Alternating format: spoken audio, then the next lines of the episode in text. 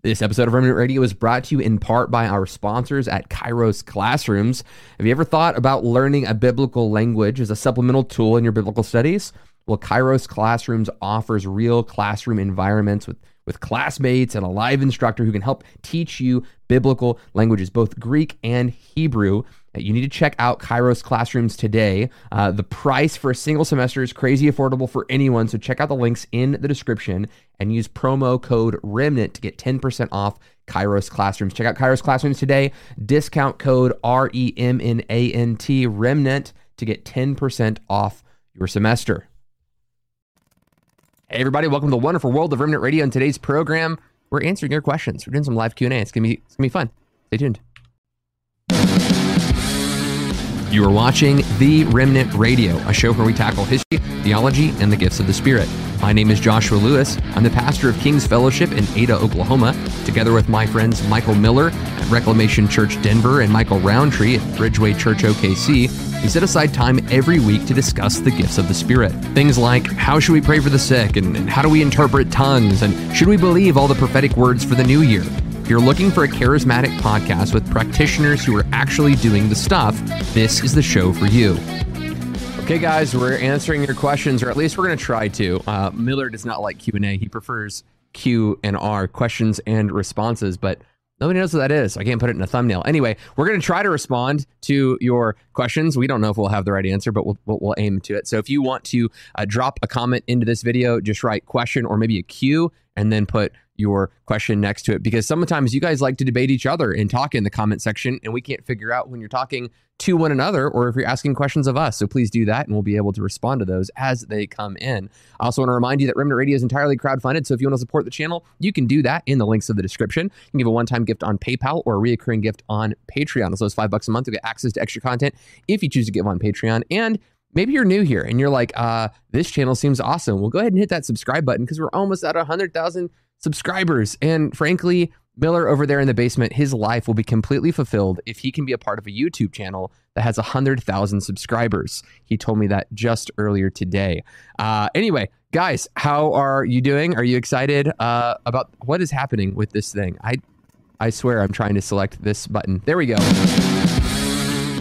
and that's what happens when you do live programs. Uh, Miller, your life will be fulfilled when we hit 100,000 subscribers. That's what you said, right? Is that those are your words? I, yeah, it's suddenly it has meaning, whereas before it had none. No meaning in the basement. No meaning. Rowntree, how are you? I'm doing good. I mean, look at look at this background, guys. What Josh did to my background. I just Josh comes over to my house, and then suddenly it looks so much better. Uh, in contrast, look at Miller's background. Just go ahead and show that. Wah Sad. wah wah! What a It's basement! blue. What it's a all basement. blue, just like Miller. I- is blue I was given the his suite. What's that? I was given the suite. the basement suite. That's that's how your that's how your wife sold it to you. Just just Yeah. go to the basement. It's a suite. That's right. anyway, let's dive into some questions because you guys Yeah. keep talking trash with each other's backgrounds. Um, let's. Uh, uh, we already have a bunch of questions coming in. I Oh, like man. that they're pouring This is in. a lot. I As think they're- I think this Q and A has been building up, man. like people want to know. They've got they've got some stuff lingering. There was a couple questions that were asked uh, on the YouTubes and the Facebooks uh, that I feel like we should probably try and answer first, just because they answered it before we got into our live or asked it before they we got into our live uh, video here. Uh, this one is from our friend Elijah. Hey guys, I generally lean towards the view that Christians have been baptized into the Holy Spirit when they believe. However, uh, the one point for those who believe uh, in a second blessing uh, that still trips me up is this. It's in the gospel. I remember this. I remember this comment earlier. It says Jesus baptized or Jesus breathes on his disciples, uh, which is always taught as them receiving the new birth. Uh, then later they're baptized in the Holy Spirit. If all believers receive the baptism of the Spirit when they believe, why uh, does it seem to separate in this case of the apostles? So uh, the question assumes that when Jesus breathes on them, they receive new birth. And I, when I was in a classical Pentecostal tradition, that was what was taught. I think it's John 20, verse 22. He breathes on them and they receive the Spirit. Or he says, he breathes on them and says, receive the Spirit. Um, anyway, how would you guys respond to that since I read the question? Let one of you guys uh, jump on it. Yeah. Uh, I mean, I can start. So, I Go mean, first of all, I think that uh, I believe that the new birth uh, applied not just uh, to post resurrection, but also pre resurrection in the old covenant. I think that circumcision of the heart speaks of that. And so, uh, and so, I believe that's what awakens our dead hearts to God. And so, I believe the new birth applies to both uh, the Old and New Testament, Old and New Covenant. I don't think that speaks of a new birth for them, and uh, I, I think they were all they were already born again. And uh, Jesus seems to rebuke Nicodemus for not understanding these things. And so uh, I don't think it's that.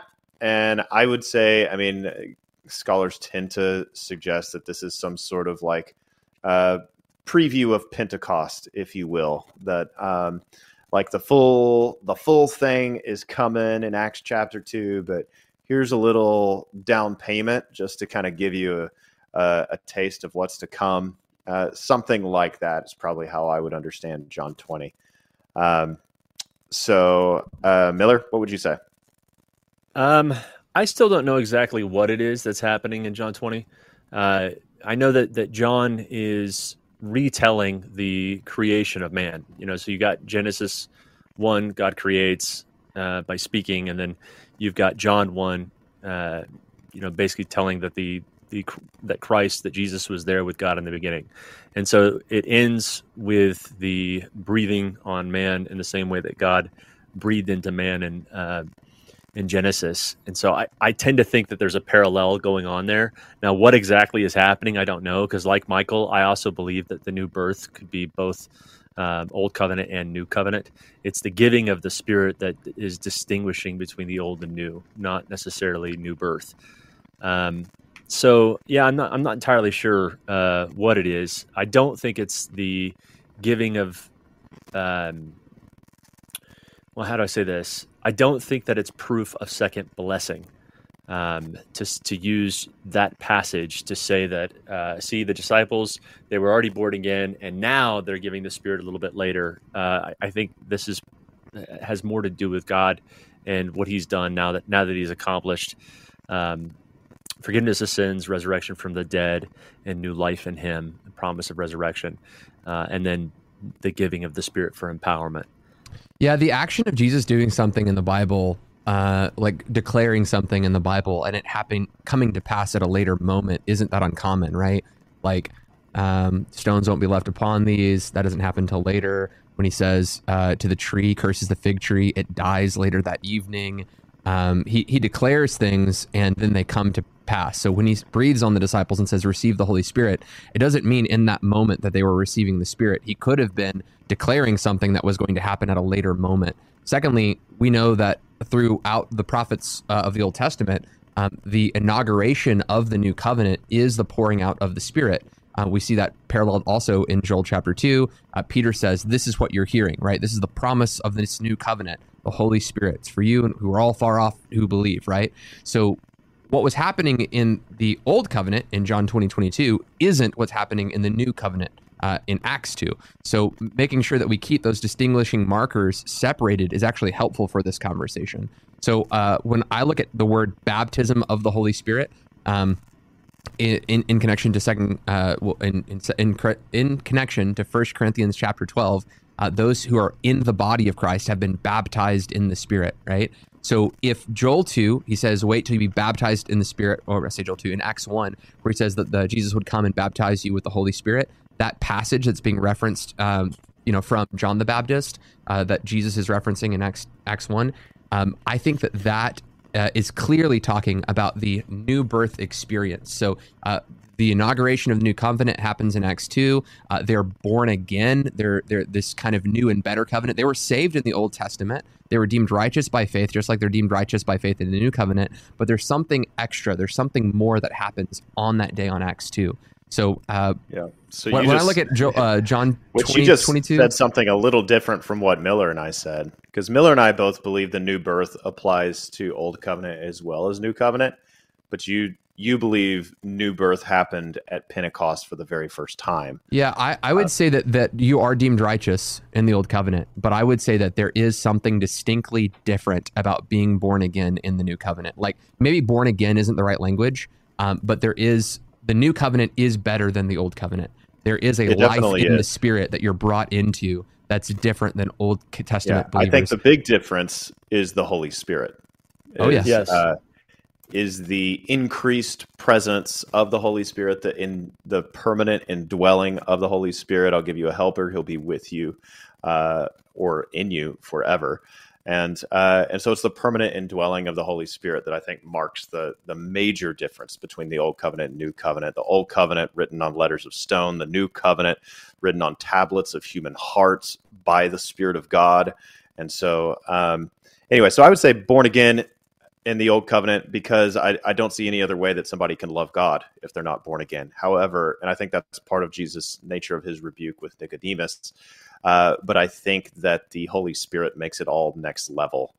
Um, so it's not that we're saying anything a million miles apart, but we probably should pause and just kind of even maybe further unpack baptism of the Holy Spirit um, and and second blessing theology. This idea that like you you receive the Holy Spirit, um, or or you you receive like a second blessing of the Holy Spirit whenever you maybe pray and tarry and wait on the Lord and repent of all your sins, and after a while, and you get this second blessing, and you speak in tongues and all of these things, and you have more power in your life. Uh, so, first blessing being salvation, second blessing being this extra empowerment that comes later. Uh, there are some evidences, uh, like in in the book of Acts, where the, for instance, the Samaritans are saved and then subsequently receive the Holy Spirit. That's the uh, strongest one. Yeah, and uh, and of course the disciples they were saved while they were walking with Jesus, but uh, but then later re- received the Holy Spirit on Pentecost, and so those are the kinds of arguments that people make. And there's uh, there's also Acts 19. It's a bit complicated, but um, yeah, if you guys didn't have a million questions, I'd, I'd get into it um, uh, more deeply. But we also, I think the thing that we have to contend with is that Acts chapter 10, uh, when the gospel goes to the Gentiles, the give the baptism of the Holy Spirit happens precisely at the moment of conversion, not sometime later. And we have to ask ourselves was the Samaritans and the Jews' experience normative, where you were saved and then subsequently baptized in the Holy Spirit? Or is the Gentile experience normative where salvation and baptism in the Holy in the Holy Spirit happens simultaneously? I would argue, and as would everyone on the show, that the Gentile experience is the normative experience, that we are baptized in the Holy Spirit at precisely the moment of conversion, that these happen simultaneously. Earlier, Josh, you proof text 1 Corinthians 12, 13, for we were all baptized in one spirit into the body of Christ. So the baptism in the Holy Spirit is not the extra second blessing, it's that which incorporates us into the body of Christ at the moment of conversion. That's Paul's teaching to the Corinthians. Um, and so we have a cross reference suggesting that the Gentile norm uh, experience is normative, but also within the book of Acts itself. Um, the the way Sam Storms talks about this is there was this sort of uh, historical redemptive time warp that both Jews and Samaritans were living through because uh, the, the Samaritans were the northern tribes of Israel. There were unique circumstances relative to Jews and Samaritans as God was restoring these tribes of Israel. Uh, but with the Gentiles, this was this was sort of like this was the new way. The gospel's going out to the nations. And Luke tells the story in Acts chapter 10, then he tells it again in Acts chapter 11, then he tells it again in Acts 15. And then in Acts 19, when Paul asks, Did you receive the Holy Spirit when you believed? He asks it as though he expects it, like he normally expects you to receive the Spirit when you believe. Or uh, in Acts 8, in Acts chapter 8, when it's talking about the Samaritans, it says, uh, the Holy Spirit had not yet been been given when they believed. He says it as though like it's a, an explanatory mark, like this is unexpected.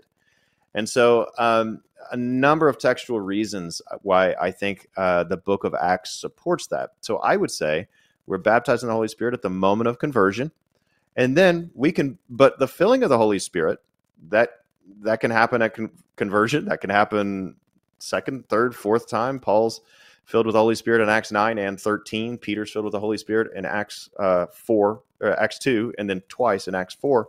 So you can be filled and refilled and refilled. So the baptism of the Holy Spirit and the filling are not the same thing. But I've talked so long, I'm going to pass it to Miller or Josh for you guys to explain the difference between baptism and filling. Miller, you want to do that or? I'm trying to share. Nobody can hear you. I don't know what Miller's doing over there. Yeah, he is like trying yeah, to talk. Um, I was just saying these are like full length long episodes if we were going to cover they these really topics. Are. So um, if you'll notice that there's uh, with the word filling of the Spirit, that is not a New Testament or, New Covenant only experience. You find it both in the Old and the New Covenant. And every single time you usually, well, uh, 90% of 95% probably of the occurrences of the words filled with the Spirit, you'll see a person giving some sort of pro- prophetic proclamation to Christ, to who he is and what he's done. Um, and usually in the face of a hostile audience, though not always. So, you know, when Jesus says, Hey, don't plan what you're going to say beforehand when they bring you in front of the Sanhedrin, for the Holy Spirit will at that time give you what you need to say. And so, this literally what happens. You know, uh, Peter, happens to him, I think, three times. Paul, it happens to him, I think, three times. It happens to all the disciples in the upper room uh, at Pentecost alongside the baptism of the Holy Spirit. And, and the problem is people tend to equate those two terms because you see them both happening simultaneously uh, between Acts 1 and Acts 2. You know, he says, you know, John baptized with water, but you'll be baptized with Spirit not many days from now. So they go and wait uh, in the upper room. And then in the same uh, when, when the Spirit falls on them, it says they were filled with the Spirit. So you've got both of these things happening simultaneously, which is why people would conflate and confuse those two terms, though they are different. And uh, the filling of the Spirit, again, is an old covenant as well as new covenant experience. Yeah. Um, so that's my thing. best summary as say, quick as possible. One more thing. If you say that you had a second blessing experience that radically changed your life, just want to say I validate your experience. Yeah. I just I wouldn't call it the baptism of the Holy Spirit. I would say you were filled with the Holy Spirit but I'm not going to quibble over details. Yeah. And I will completely affirm that you had a massive experience with God that changed your life, and praise God for it. Yeah, okay, and Josh, for those, uh, let, let, me let me ask. There's last note on that with when it comes to um, having more of the Spirit. For those of you who um, haven't had that experience, and you're like, "Well, I've been baptized in the Spirit. I don't need any more of the Spirit." I used this object lesson with my church recently, and it was it clicked for a lot of people in a good way. I think, um, you know, God is omnipresent; He's everywhere, right? Uh, but but He's also in Israel, right, uh, in the Old Testament in a way that he's not in the rest of the world. And he's specifically in the tabernacle in a way he's not in the rest of Israel. And he's specifically in the holy place in the tabernacle like he's not in the rest of Israel or in the latter, the, the, the greater part of the tabernacle. And he's kind of on the Ark of the Covenant in a way that he's not in the Holy of Holies or in the temple or in the nation of Israel. So there's subsequent more measures of the Spirit that are manifest in the Old Testament in different and various ways. Um, and for the Christian, we need to pursue the Spirit, not to terminate on its own, like not just like we need the Spirit for the Spirit's sake, but because the Spirit attests and points us to Christ. The Spirit um, extols and, and, and worships and uh, proclaims powerfully the message of what Christ has done for us on our behalf. So we need more of the Spirit in order to glorify Christ all the more. So uh, when we say, hey, you've received the Spirit in your baptism the Spirit when you got saved, that's not us saying stop pursuing the spirit. That's actually uh, us just trying to clarify theological terms. Um, anyway, uh, what, what, was your? Do you have a question that you wanted to ask, Michael? Oh no, I I was just there are an overwhelming number of questions in this chat. So many. Uh, so we could just maybe yeah, start one. From, yeah, we start from the top here. Not we're not necessarily going to go in order here, guys, but here's Angela D. She says best practice for pursuing the gifts in a more closeted church there may be three or four all ladies who would be eager to start this. So, um, Miller, why don't you take that? What do you think? Uh, when she says closeted church, she means like we're the this church is one that's not expressing the gifts openly and publicly. Is that right? That's right. I think that's we'll, what we we'll would assume. I don't think that okay, she's the, being the, affirming. yeah, no, I know what that.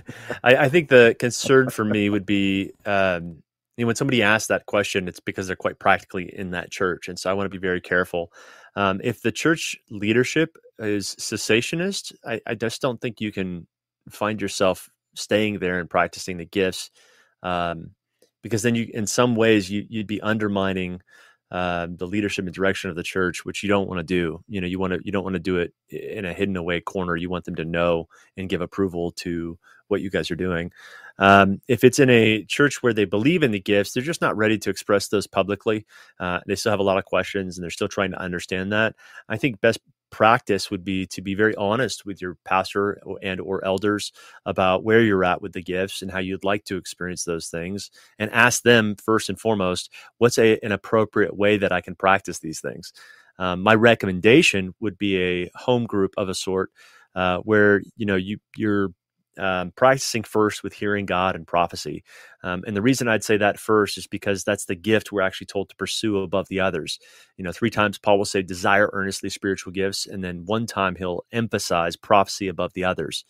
Um, with the intention that it, it, be edifying for the whole body. When one person gets a prophetic word in your community, um, if it's done in a group setting, everybody, even if they're not the one prophesying or the one on the receiving it, uh, the prophetic word, will be edified just knowing that God spoke, uh, that He is real, that He is active, that He knows the secrets of our hearts. And so um, we do this at our church. We have like you know the hot seat where we'll put somebody who's either new to the group or somebody who needs some comfort and encouragement, and we'll have a chair, and then everybody will just take turns uh, praying for that person and just listening to God. And you know we give guidelines like try to be concise. If you're being long winded, uh, oftentimes you can move into advice giving, and that's not prophecy. Um, so that that'd be my encouragement. Bandaba. Next I'm question. trying to answer these questions. I fast. think it's good. Yeah, let's get through them because there's a lot of them coming Josh. in. Was that tongues? Bandaba? Yeah. Okay. Okay, we've got Gabriel who says, How do I joyfully pray for healing when my anticipation and faith seems so often let down by no healing? Uh, you know, that's a good question. I mean, Jesus himself says in uh, John 16, 24, ask and you will receive so that your joy may be complete. So he's talking about the joy of answered prayer. Uh, and so it seems implicitly less joyful to not have the answer to prayer. Uh, man, I don't have like a tremendous answer, except I will say I, I, think it's important that we maintain this tension that in theology we call the, the the already but not yet of the kingdom. And so there's there's the not yet. The kingdom is one day going to be fully realized and everybody's healed and everything's perfected and everything's wonderful, etc. Uh, but the kingdom now, as we get a down payment of this in the meantime, uh, in Paul's language for it in Romans 8 is the first fruits of the Spirit. So we just we have the beginnings of it. We have the appetizer. We're waiting for the entree. And I think that's really important so that we don't have an over realized ex- eschatology that tells me I should have it all right now as long as I have enough faith and not too much sin. Uh, these people are perpetually disappointed and frustrated because they expect it always to happen now, now, now, now, now. And it turns into this sort of microwave Christianity. But then you have the not yet people, and they put all the emphasis over there, and they just kind of go through life with no real expectation of answered prayer ever. And there, there's no joy in that. And so, uh, and so we want to keep and maintain a healthy tension between the two. Um, but just on a sheer boots on the ground practical level, uh, sometimes, uh, you know, I just come back to the story of praying for 10 years for my wife to be healed of glaucoma. And uh, uh, there were really three conditions I've been I've been praying for. Now I have two remaining ones. I don't know why God chose to only answer the one, but after ten years, He did answer that one. Doctor said there's no sign of glaucoma here, and she'd been going to the doctor for that last 10 years for the glaucoma. And so uh, the Lord finally answered the prayer, and it happened um, the month after I got a few prophecies from people, some people telling me that the Lord was going to heal my wife. And then, uh, and then secondly, it happened after like a, this wave of desperation really hit me. And I just cried out to God. Like I, like I just said, God, I'm so frustrated. Like I, so I would say like with your frustration, actually bring your frustration to God. That's what the Psalms model. Amen. When you see Hezekiah's healing, um, Isaiah 38, among other places where it's told, uh, the, the Lord says to him, I have seen your prayers, or I have heard your prayers, and I have seen your tears. Therefore, I'll add 15 years to your life. I don't think that means we manufacture emotions. Uh, that's that's not a good thing. But I, I do think that like uh, we, we sometimes have to let ourselves feel the actual desperation and frustration and then bring that to God. So, prayer, uh, rather than being this sort of performance of like, uh, okay, I'm bringing my best prayer before God, and I know you're not suggesting that, it's rather just like, man, am I just fed up and frustrated that this hasn't been answered, then just bring the full force of that. Maybe throw a little fasting in there too. Uh, the, those are those are some things you can do, but man, I'd also say it's just a very human feeling to be feel frustrated and, and and fed up. But you can bring that before the Lord, and um, I don't know. There's a there's sort of a, a cathartic effect to to just crying out to God in frustration. Because you mentioned joy. Um, that Paul says that we're sorrowful yet always rejoicing, and so I, I think there's this effect that it has for my soul when I just I I let that desperation come to the surface. So.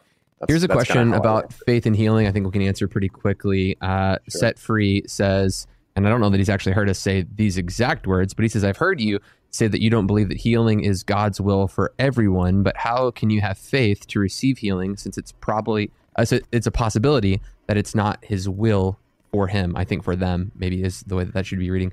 Um, so to, to respond to that question real quickly, we actually don't say that it's not God's will to heal. Uh, often we'll say that it is God's will and it is purchased in the atonement, but when do we get the purchase of that healing? Um, so when we pray, we don't pray with faith of outcome. We pray with faith in a person.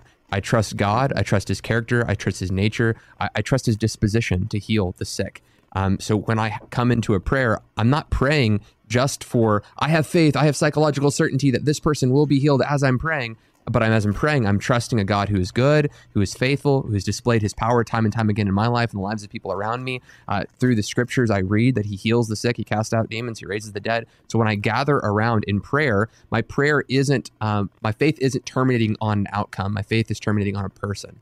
So I think that we have to redefine the way that we're talking about faith outside of a typical word of faith context and, and, say that it's not what I'm I'm hoping for that my faith is. It's who I'm hoping in that my faith is directed right. towards. Would you guys add yeah. anything to that? Yes, perfect.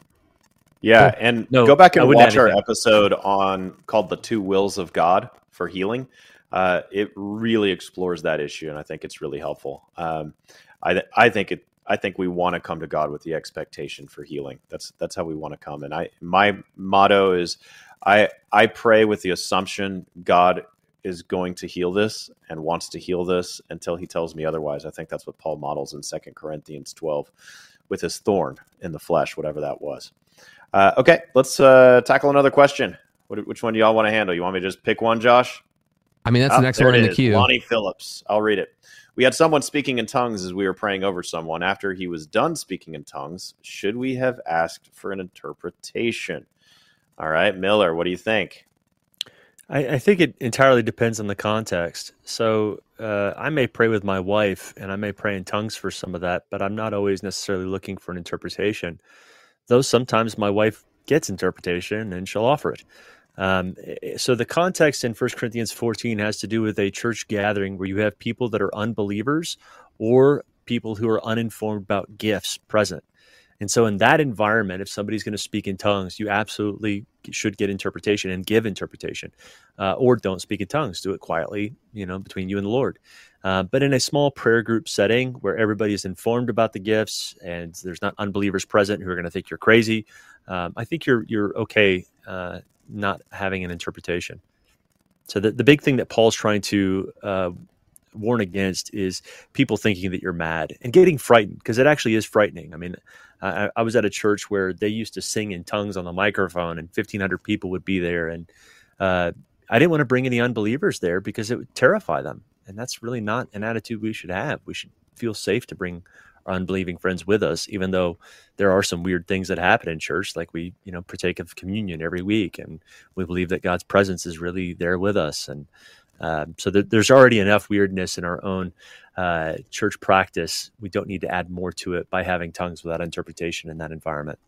Amen. I would agree with that. Uh, I got a question for Rowntree. I think this is up his alley uh, because he likes to lay hands and command things to happen. Uh, that's a joke. Uh, I think it's is it Chibothy? Is that how you pronounce that? I, I feel like I'm, it can't be right. Anyway, uh, yeah, the question is Can I draw out uh, or activate someone's gifts by praying, commanding, or laying hands on a consenting Christian. So obviously, they're not asking about the non consenting Christian that you're declaring and laying hands on, uh, but the consenting Christian, can I give them spiritual gifts as long as they consent?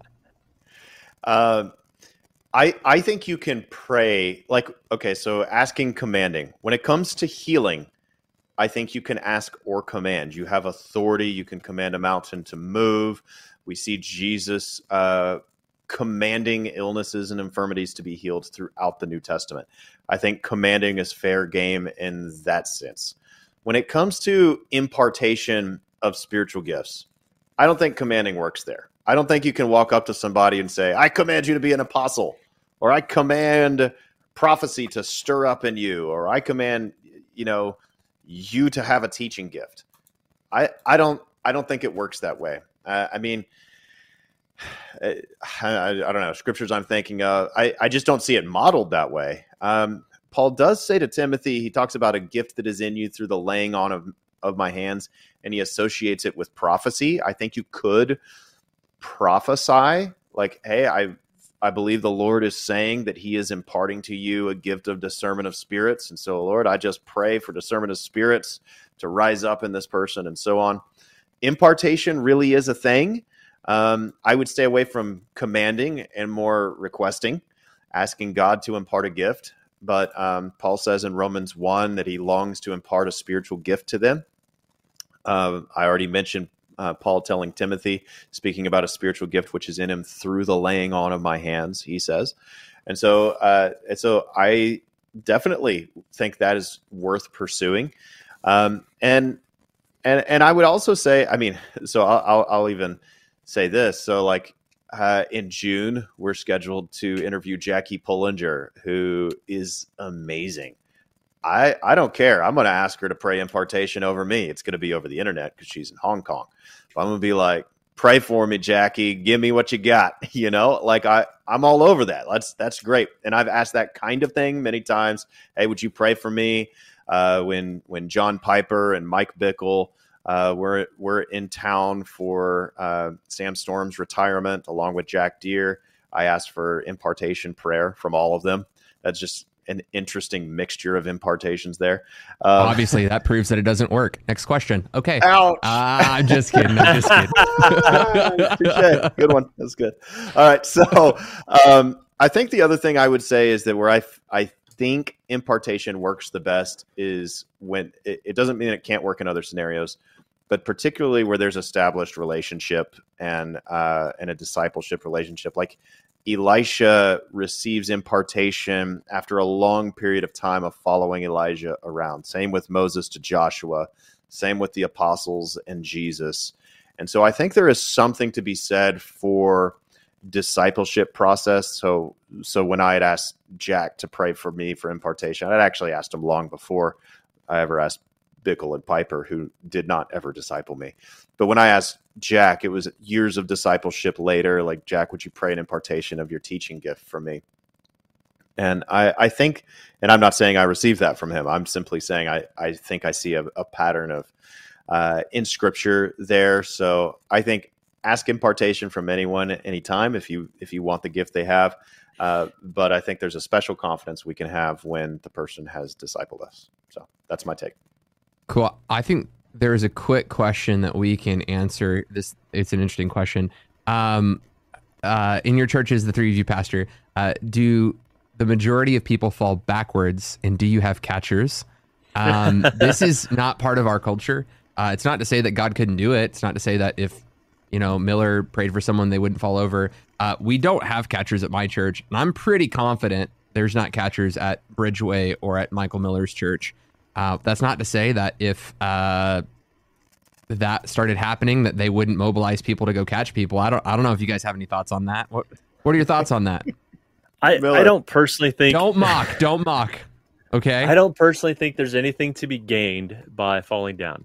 Uh, I it has happened to me once where somebody prayed for me. They never touched me. Me too. And yeah. I, I remember I remember like just feeling this odd sensation, like there was hands on my shoulders, and I'm looking down, going, "There's nothing there." but I'm going down. and and that's that was it. And I got right back up.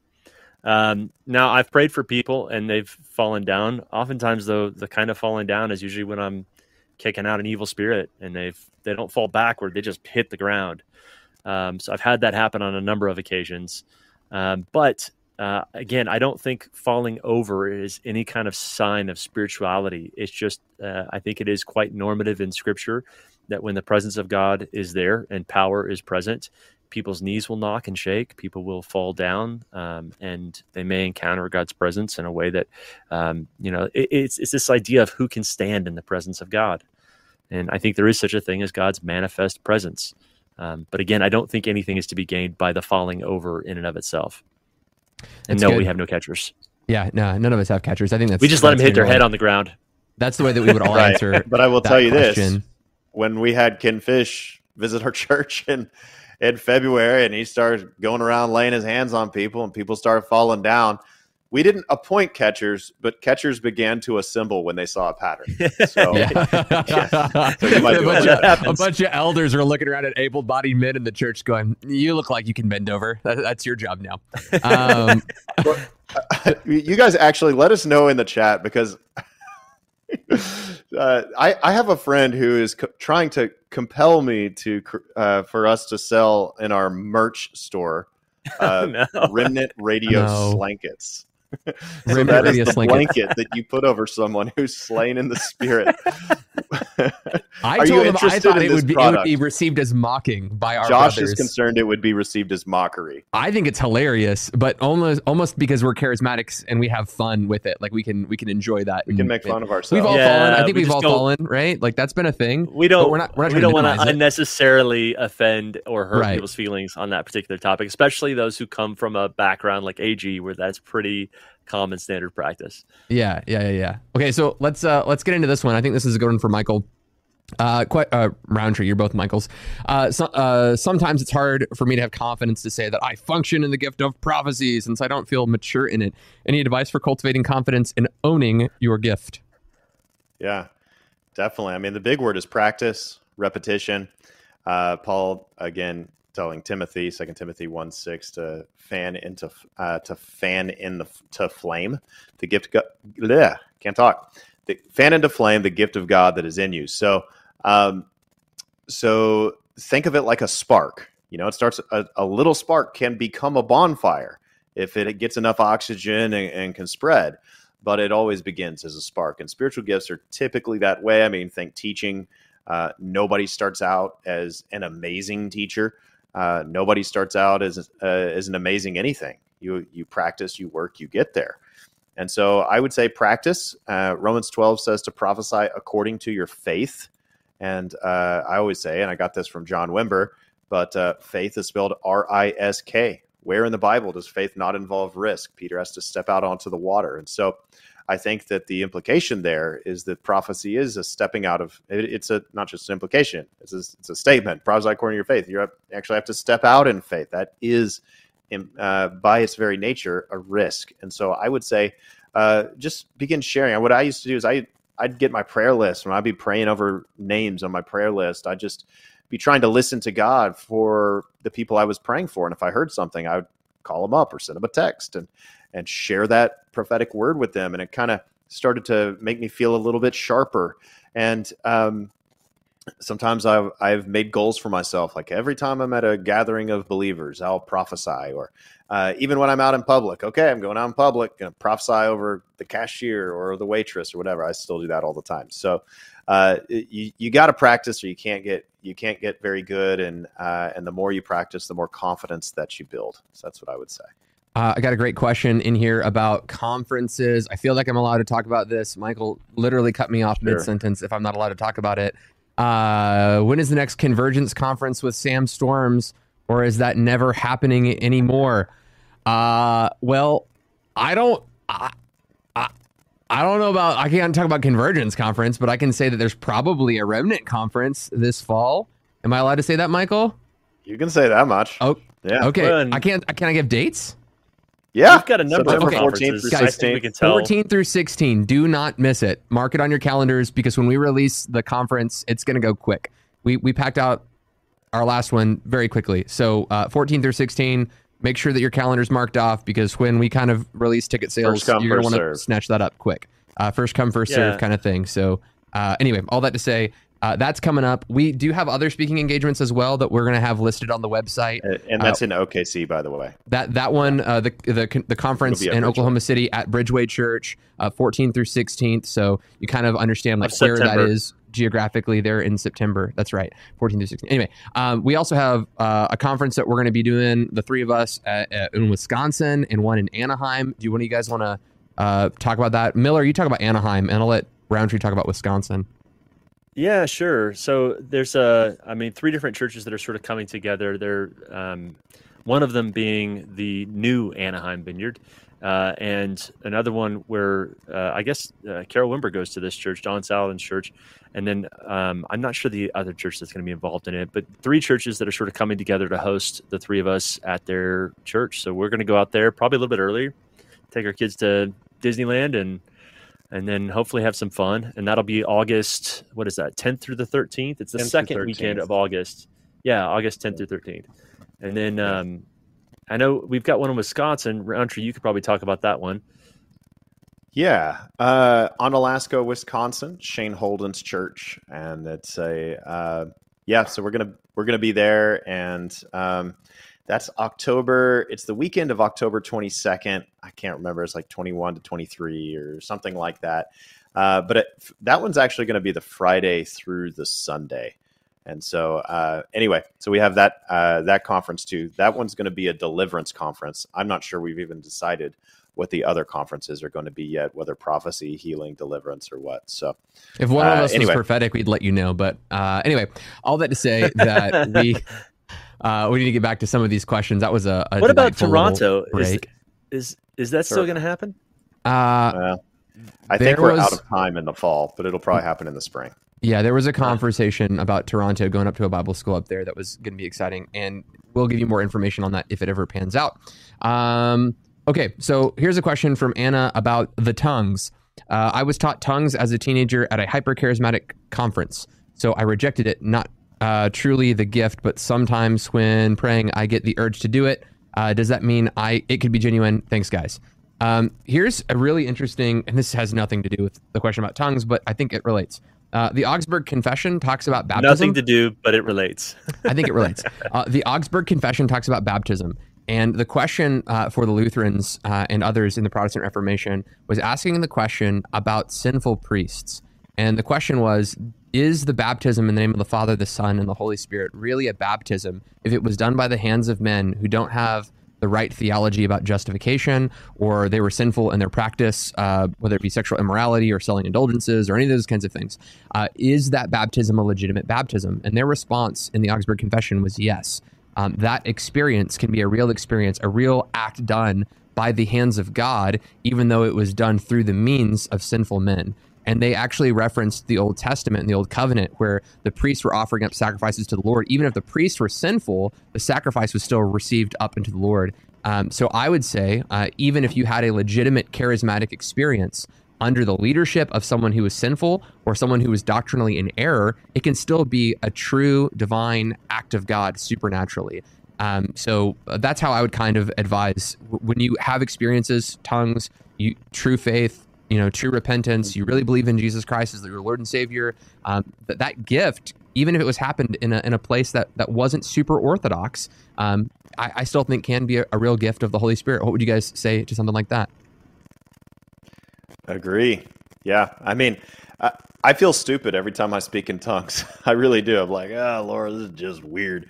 and now, and there are times when I speak in tongues, like because consciously I'm just like, I'm going to speak in tongues now and I have that practice every every day, all the time.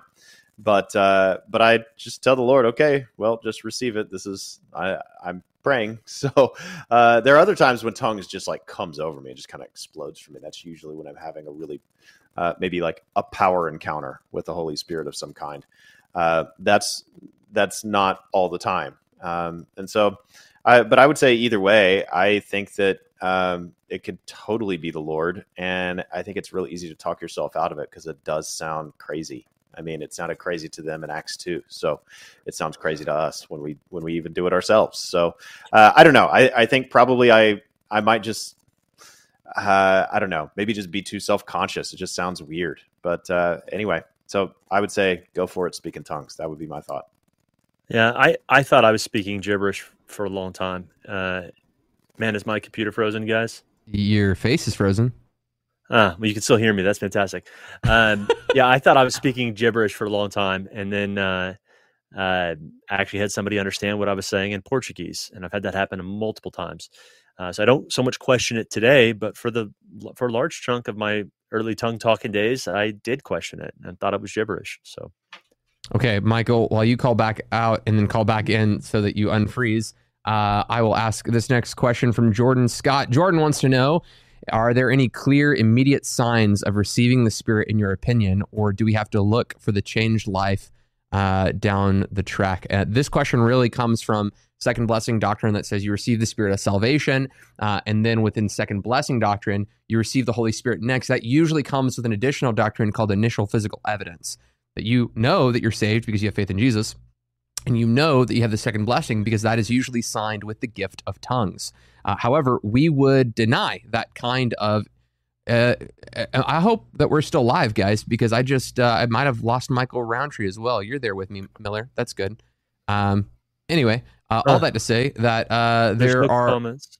Are there clear immediate signs of receiving the Spirit. Uh, the large and the long and short of it, I would say, is uh, yeah, the the sign is faith in Jesus. That's evidence that you've received the Spirit. Uh, when it comes to being empowered by the Spirit, I would point you to Ephesians uh, chapter 5, which says, Don't be drunk with wine, but be being filled with the Spirit. It's a past present participle. It's a, it's a continual act and action of being filled and being encouraged with the Spirit, being empowered with the Spirit, and, and putting yourself in places where you're dependent on the Spirit's power. Michael, did I lose you too? Maybe it was my internet that was acting up. I wonder. Uh, yeah, you lost me for a minute. okay, so, man. Well, I apologize, guys. Yeah. Well, I I forgive you. Uh, All right, well, let's do another it. question because I, I missed that one being off. So, uh, yeah. The, the question was really Is there any initial physical evidence? Is there any evidence that you would say about being filled with the Spirit? Uh, that was the question. I would yeah, agree with well, what Josh said completely. Yeah, even when we talk about being filled with the Holy Spirit, there's different versions of it. Um, uh, in Acts, it's the filling of the Holy Spirit. Miller talked about this at the top of the show. It's the filling of the Holy Spirit. It's empowerment for witness and uh, and so you see this, and uh, I mean in Acts two, they're declaring the wonders of God, uh, but it, but it's empowerment to prophetically testify about Jesus, and um, but if you look in Ephesians, the when he talks about being filled with the Holy Spirit, the expression of that is more in corporate worship, uh, singing songs, uh, uh, hymns, and spiritual songs, or psalms, hymns, and spiritual songs. Like that's the expression of being filled with the Holy Spirit, which then continues in to uh, uses a bunch of participles like singing, and then it feeds into I think it's Ephesians five twenty one submitting to one another out of reverence for Christ, and then he talks about wives to your husbands and bond servants to their masters and um, children to their parents and so on, and so uh, and so for Paul, there filling of the Holy Spirit, it's a, it's a different Greek word than uh, than Luke uses. But for him, filling of the Holy Spirit there, it's evidenced by a life of praising Jesus and living a holy life. That's what it looks like for Paul. Uh, and then if we go Old Testament, Bezalel is filled with the Holy Spirit. Uh, Exodus 35 uh, is filled with the Holy Spirit, and I think chapter 31 also, for the sake of artistic work on the tabernacle. And then the judges are filled with the Holy, a couple of them filled with the Holy Spirit for beating people up. Uh, uh, bad guys, that is for sure, bad guys. Um, we're not going to get into all that, but anyway, it kind of depends on which book of the Bible we're talking about. But basically, the Holy Spirit He empowers, and um, and so yeah, I, I don't know. I just kind of walked through some of those. I, I now I kind of forgot the question, guys. Help Got a great question from Lonnie while you're trying to remember the last question that you just answered, which is, man, that's that's upsetting. Uh, I can't wait to be old like you, good. Michael, and not be able to remember this. what I'm talking about mid sentence. anyway, I'm old, bro.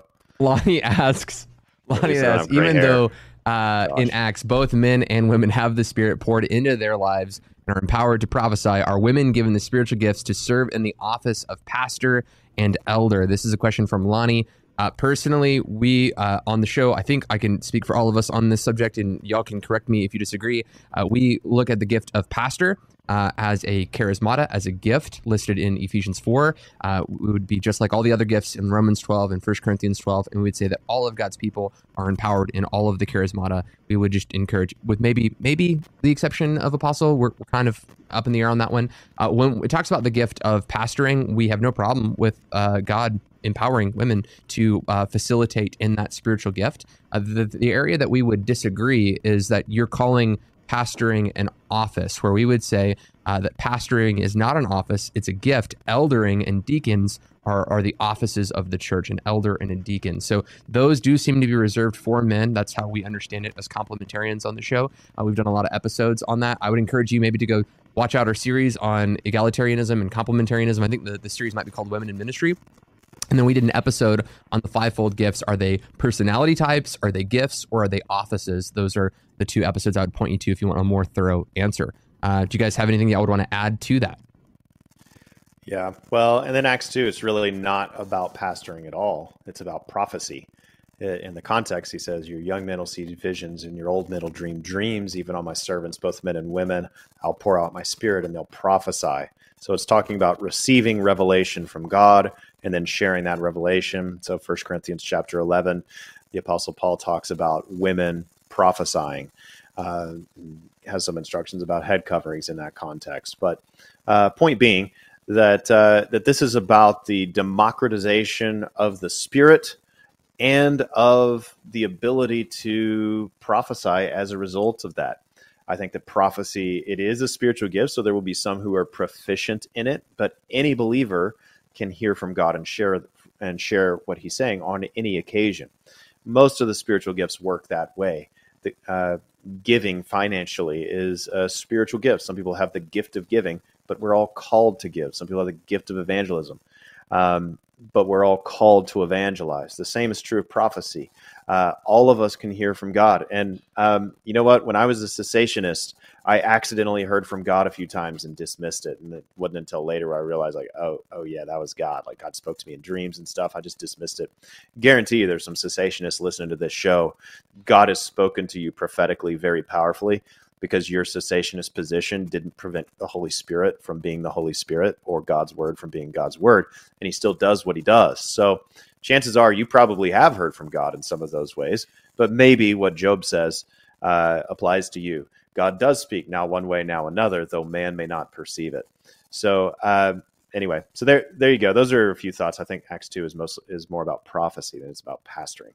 Amen. Yeah, I got a question. I think for Miller from Troy Black says any tips for sharing experiencing uh, experience based knowledge about spiritual gifts that really doesn't have a lot or any biblical base or do you think we should just stay away from it completely when teaching i'm asking miller because Miller often experiences things that aren't in the Bible. I'm just kidding. Go ahead, Miller. yes. No, it's true. I, I think we all do. Uh, I went to youth group for several years, never found it in the Bible. Uh, Sorry. Uh, okay, so here's the thing I would never build a doctrine off of experience. Can I share my experiences and in hopes that it'll help others make sense of things? Absolutely. Like we do this with most gifts. Um, because the scriptures aren't necessarily entirely clear about how the uh, how all of that is to function. Um, but I would I would say again, I wouldn't make dogma out of it, and I would often preface with the statement, "Now this is anecdotal at best."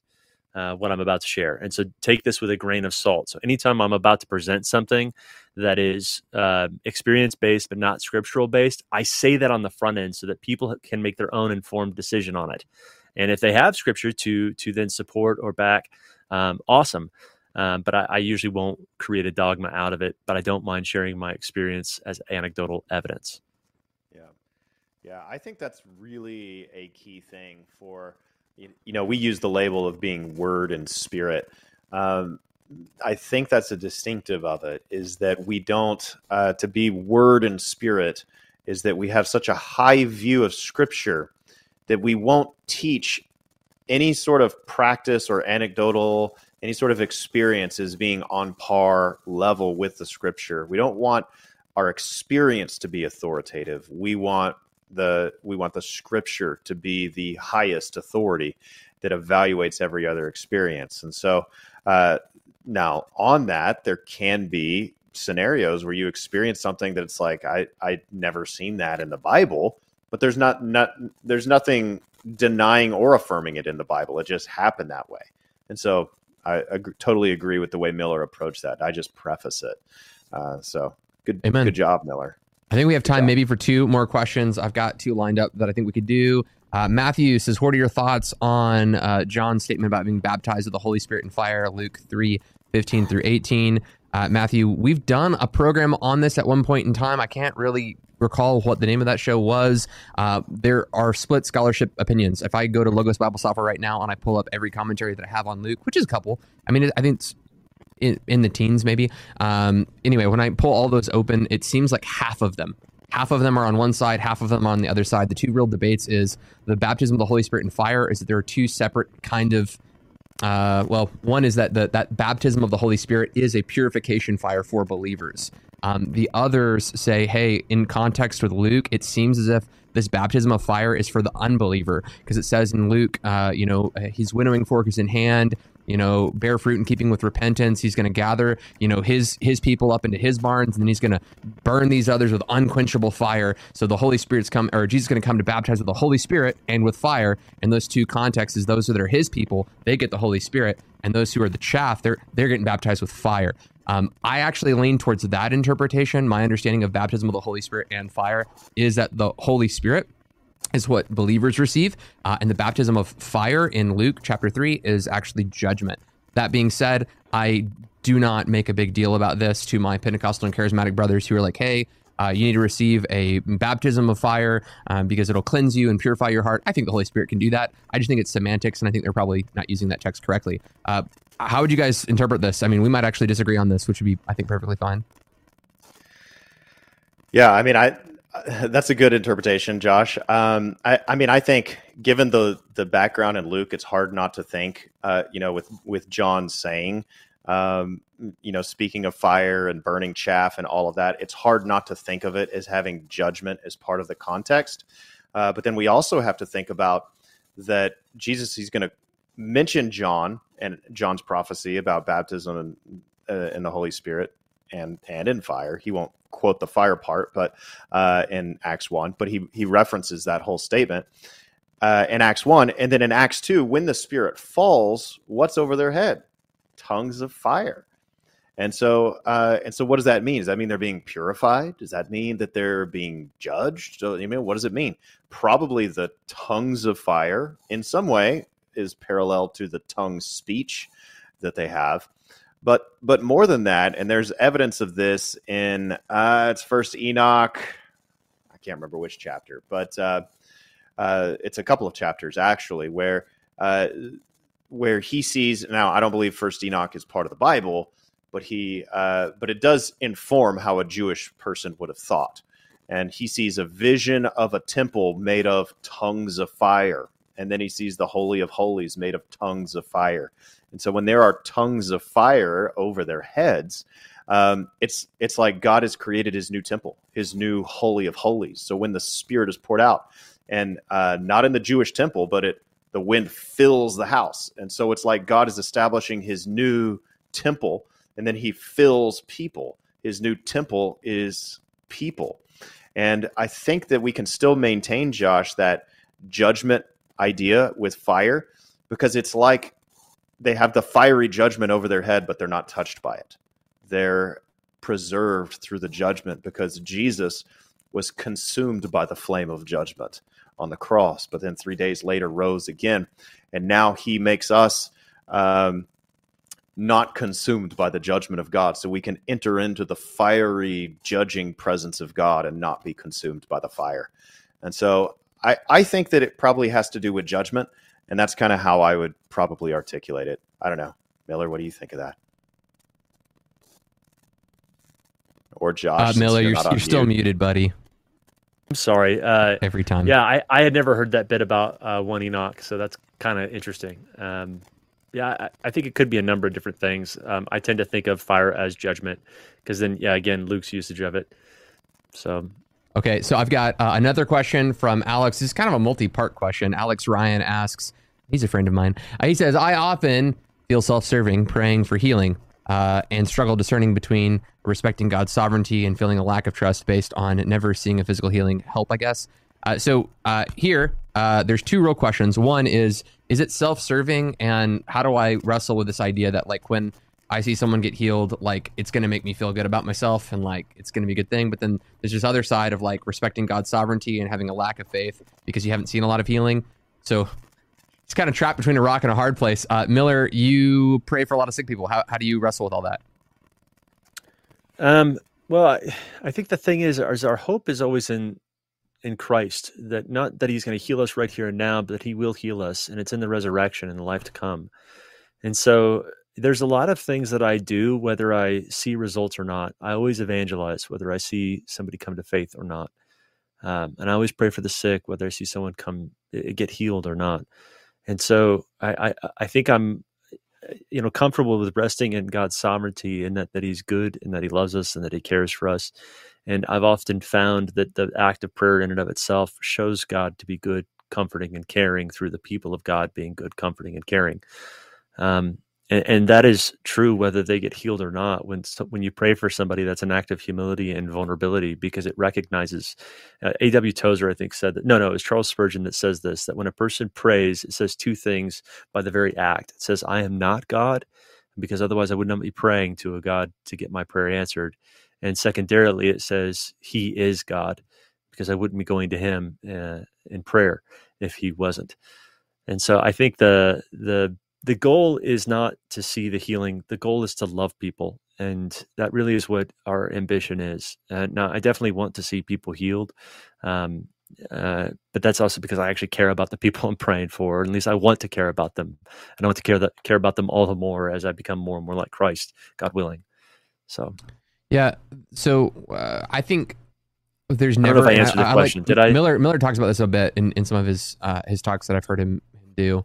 Um, that that idea that you're never going to have pure motive. Like if you're waiting for something to be completely pure before you do something you'll be waiting forever um, just because we've been corrupted by sin to, to such a really really tangible way. So when uh, when i get up to preach there is this thing in the back of my head that loves the applause and praise of men right? Like that's there.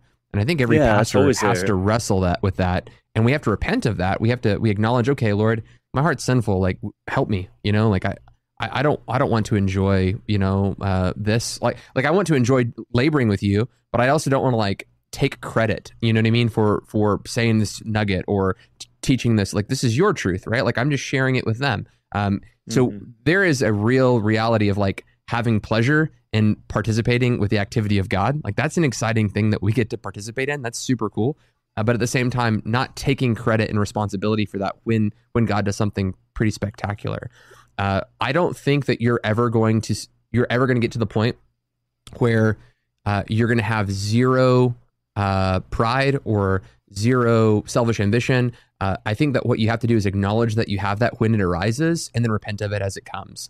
Uh, but if you if you wait, you'll never do anything that God's commanded you to do. So that's how I would say: just go after it, and then as you detect that stuff happening in your heart, you know, repent of it as it comes. Um, Rowntree, do you have anything you'd add to that? Nope. He's like, it's five o'clock and my mic's muted, so I'm done. Uh, Michael, are, are you there, bud? Nobody can hear you. Your mic's muted. What? What? Oh, there he goes. It just popped in again. Yeah, you popped in. Yeah. I got you. I think I have tech issues, is what it is. No, I think so we I think probably I turned you off because you're fuzzy. Anyway, guys, thank you so much for tuning into this episode of Remnant Radio. Hit that subscribe button, share this video around, and make your friends who watch this video hit subscribe too, because we're almost at 100,000 subscribers, and we would all feel complete inside uh, if we hit 100,000 subscribers. Uh, anyways, guys, thank you so much uh, for tuning into this episode. We want to see you at those conferences. So if you live in Wisconsin or you live in, uh, I guess, Anaheim, around Anaheim, California's a big place. I can't say if you live in California, LA conference. LA. It's a big place. Uh, and then uh, we're also going to be in Oklahoma City at, at, the Remnant Conference, the 14th, 15th, and 16th. You guys should go check that out. It's going to be bananas. Anyway, more links like that coming in the future. Blessings, hugs, and kisses. Bye bye.